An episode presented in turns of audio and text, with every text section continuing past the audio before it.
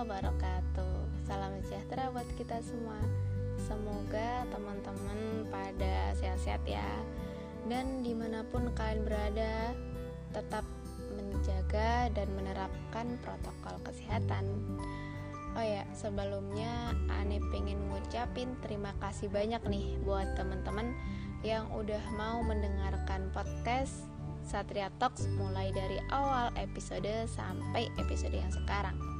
Semoga melalui gelombang suara ini dapat memberikan motivasi, menambah ilmu baru, dan dapat memberikan suntikan energi-energi positif di antara kita semua.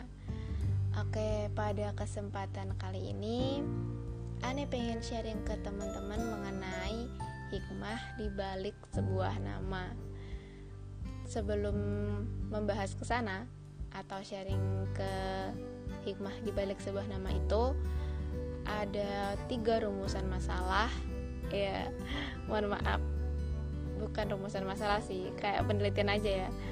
Tenang, tenang, ini bukan penelitian, ini bakalan ngebahas mengenai hikmah aja kok ya. Mungkin yang ngomong lagi euforia sama tugas akhirnya sih. Mohon dimaklumin ya. Dan lanjut deh ke topik utama.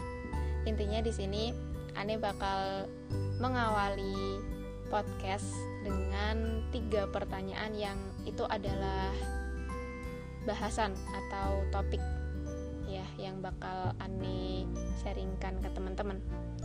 Yang pertama tadi kan Ani bilang bahwa Ani mau nyampein mengenai hikmah di balik sebuah nama.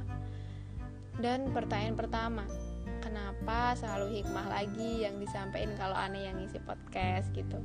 Apa gak ada topik lain gitu? Atau apa nggak bosen nyampein hikmah mulu gitu ya? Di episode pertama Ani nyampein hikmah empati. Sekarang disampaikan lagi hikmah di balik sebuah nama gitu. Bosan gak sih dengerinnya gitu? Ya semoga teman-teman gak bosan ya. Dan lanjut ke pertanyaan kedua sebenarnya ada siapa sih di balik sebuah nama? Sampai-sampai harus diceritain di podcast gitu. Penting banget ya emang. Dan pertanyaan terakhir yang ini menjadi puncak atau topik utama pada hari ini. Dan pertanyaannya adalah apa yang terjadi di balik sebuah nama dan hikmah apa yang muncul dari di balik sebuah nama itu juga. Mungkin itu aja diawali dengan tiga pertanyaan yang lanjut ke pembahasan pertama. Adalah mengenai alasan aneh kenapa membahas hikmah lagi apa nggak bosen bahas hikmah terus gitu. Atau emang nggak punya topik lain ya situ selain hikmah gitu ya. Nggak nggak. Sebenarnya ada alasan tertentu nih kenapa aneh bahas hikmah yang pertama itu aneh percaya bahwa setiap episode hidup yang kita jalani atau kita lalui setiap harinya itu sudah ditakdirkan sama Allah yang di setiap peristiwa tersebut pasti punya rahasia hikmah atau pelajaran tersendiri. Dan bisa jadi hikmah itu atau pelajaran tersebut nggak hanya bermanfaat buat kita tapi juga buat orang lain. Bisa jadi kan apa yang terjadi sama Ani dan Ani ceritain ke teman-teman ternyata bisa bikin perubahan buat teman-teman semua dan bisa juga sebaliknya apa yang terjadi sama teman-teman bisa berdampak baik sama Ani pribadi gitu ada salah satu teman Ani yang bilang bahwa sebuah takdir itu terkadang datangnya membersamai takdir yang lain. Bisa jadi kayak gitu tadi kan, kita saling membersamai dari hikmah yang pengen Allah berikan sama kita. Allah memberikan hikmah melalui orang lain biar kita bisa saling sharing, bisa saling cerita dan bisa saling menyambung silaturahmi dengan ya bertukar pelajaran dari setiap peristiwa-peristiwa yang terjadi dalam hidup kita gitu. Dan yang selanjutnya kenapa Ani mau bahas hikmah? Sebenarnya nggak kehabisan materi sih atau nggak kehabisan bahasan. Ada aja sih sebenarnya cuman Ani cuma hanya pengen mencoba dan menganalisis dari setiap peristiwa kecil yang jika kita maknai akan menghasilkan buah hikmah atau pelajaran untuk pembelajaran kita ke depannya. Dan bisa sharing ke teman-teman kayak gini sekarang gitu. Mungkin itu sih alasan kenapa aneh mengambil hikmah dan hikmah lagi yang dibahas. Semoga teman-teman gak bosen ya. Dan lanjut ke topik yang kedua pertanyaannya adalah ada siapa sih sebenarnya di balik sebuah nama itu jeng jeng jeng aktornya adalah sekumpulan pemuda-pemuda hebat yang punya semangat tinggi untuk bermanfaat bagi sesamanya dan mereka juga mengeksiskan diri dengan karya-karya terbaiknya. Mungkin cukup itu aja. Kita ta'arufan sama aktor di balik sebuah nama. Karena pada intinya hari ini kan kita mau bahas hikmahnya, bukan orangnya gitu ya. Kita ambil pelajarannya aja dari aktor itu. Nah, yang kedua, yang ketiga nih, yang ketiga adalah ada cerita apa dan hikmah apa yang bisa kita ambil dari dibalik sebuah nama ini bakal aneh awalin dengan sebuah kisah ya kayak dongeng dong ceritalah ya. Jadi pada suatu hari sekumpulan pemuda-pemuda tadi atau aktor di balik sebuah nama tadi itu mengadakan sebuah acara semacam seminar lah yang mendatangkan beberapa narasumber. Dan ada satu keganjilan yang menurut aneh nggak biasa di acara-acara seminar di mana semua narasumber yang hadir pada hari itu nggak ada satupun yang memperkenalkan nama atau identitas mereka. Bahkan moderatornya pun juga diam aja nggak menunjukkan CV dari setiap narasumber yang datang. Singkat ceritanya semua acara berjalan lancar dan mencair banget gitu. Semua audiens yang datang pada hari itu seakan-akan dibuat amnesia sama ketidaktahuan mereka akan identitas dari semua narasumber tersebut.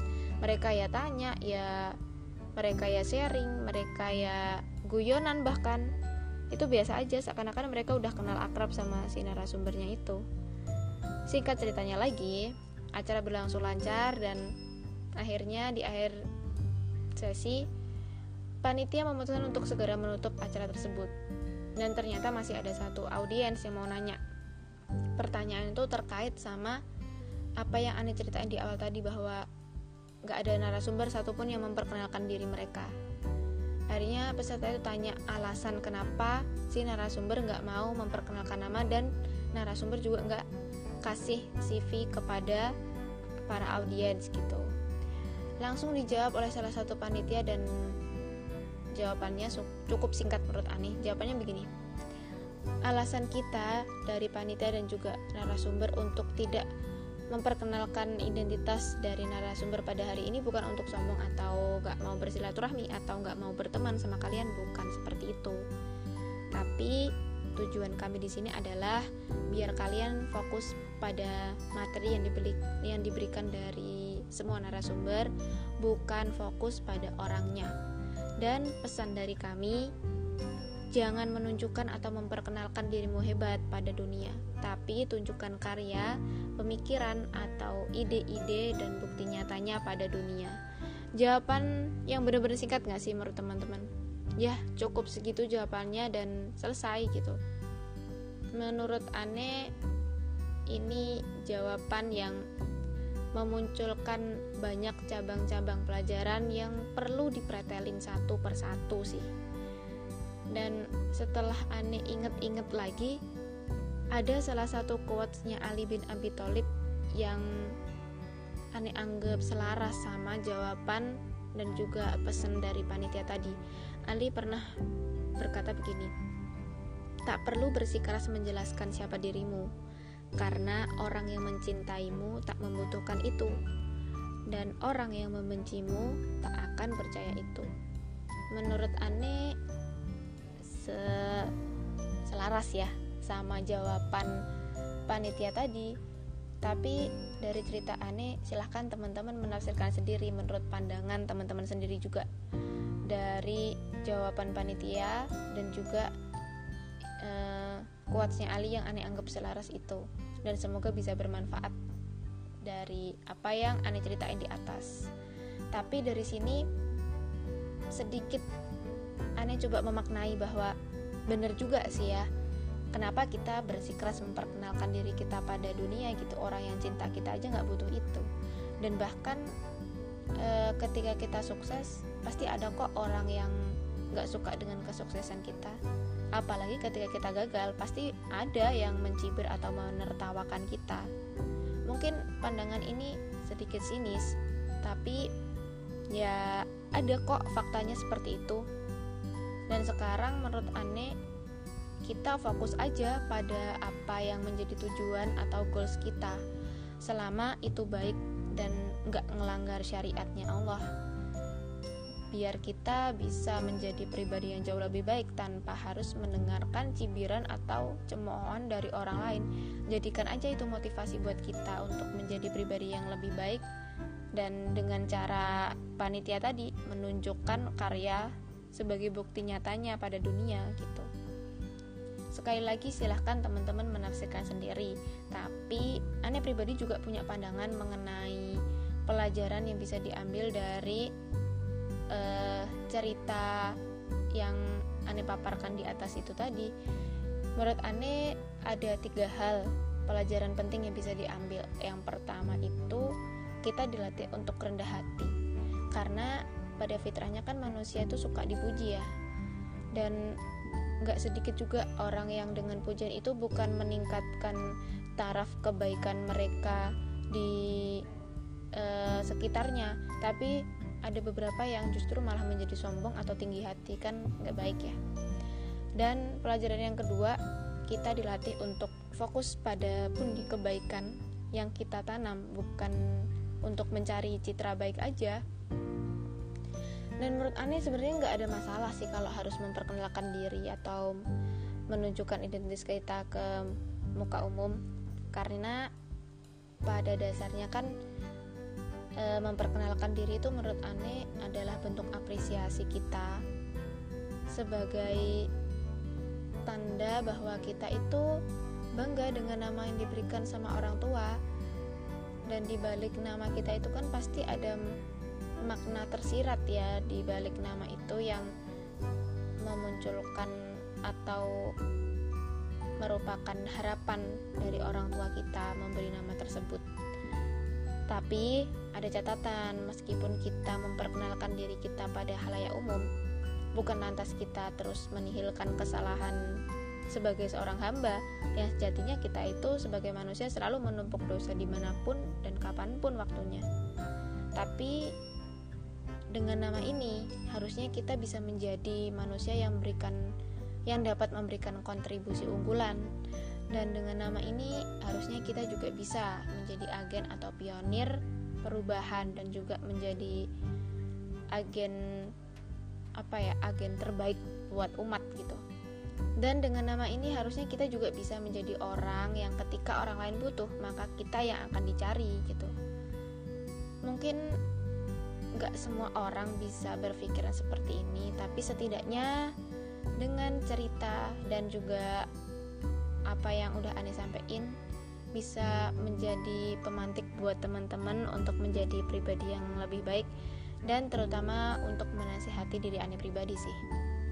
Terakhir, pelajaran yang bisa aneh ambil adalah kita dilatih untuk ikhlas mudah dilisankan di ikhlas itu tapi terkadang belum tentu dalam hati bisa ikhlas gak munafik buat aneh pribadi kalaupun ada uang 10 ribu dan 50 ribu dan ada kotak amal masjid yang perlu diisi maka aneh bakal milih yang 10 ribu sih ya itu loh susah ya buat ikhlas tapi menurut aneh ikhlas bisa dibiasakan dan dilatih agar hati kita itu bisa melunak dengan buah keikhlasan itu sendiri.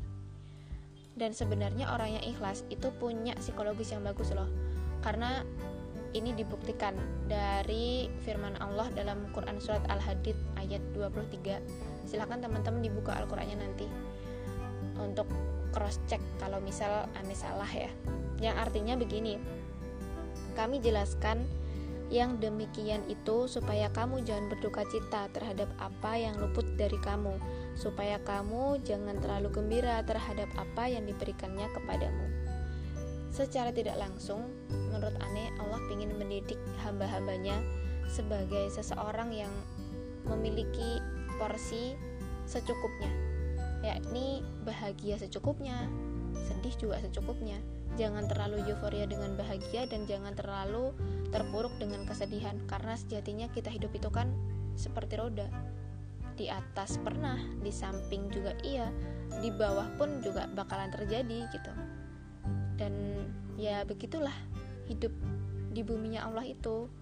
Maka dari sini menurut Ane keputusan panitia dan juga narasumber, untuk tidak memperkenalkan nama itu uh, bukan ya benar bukan untuk uh, sombong atau nggak mau berkenalan atau silaturahmi sih sama audiens.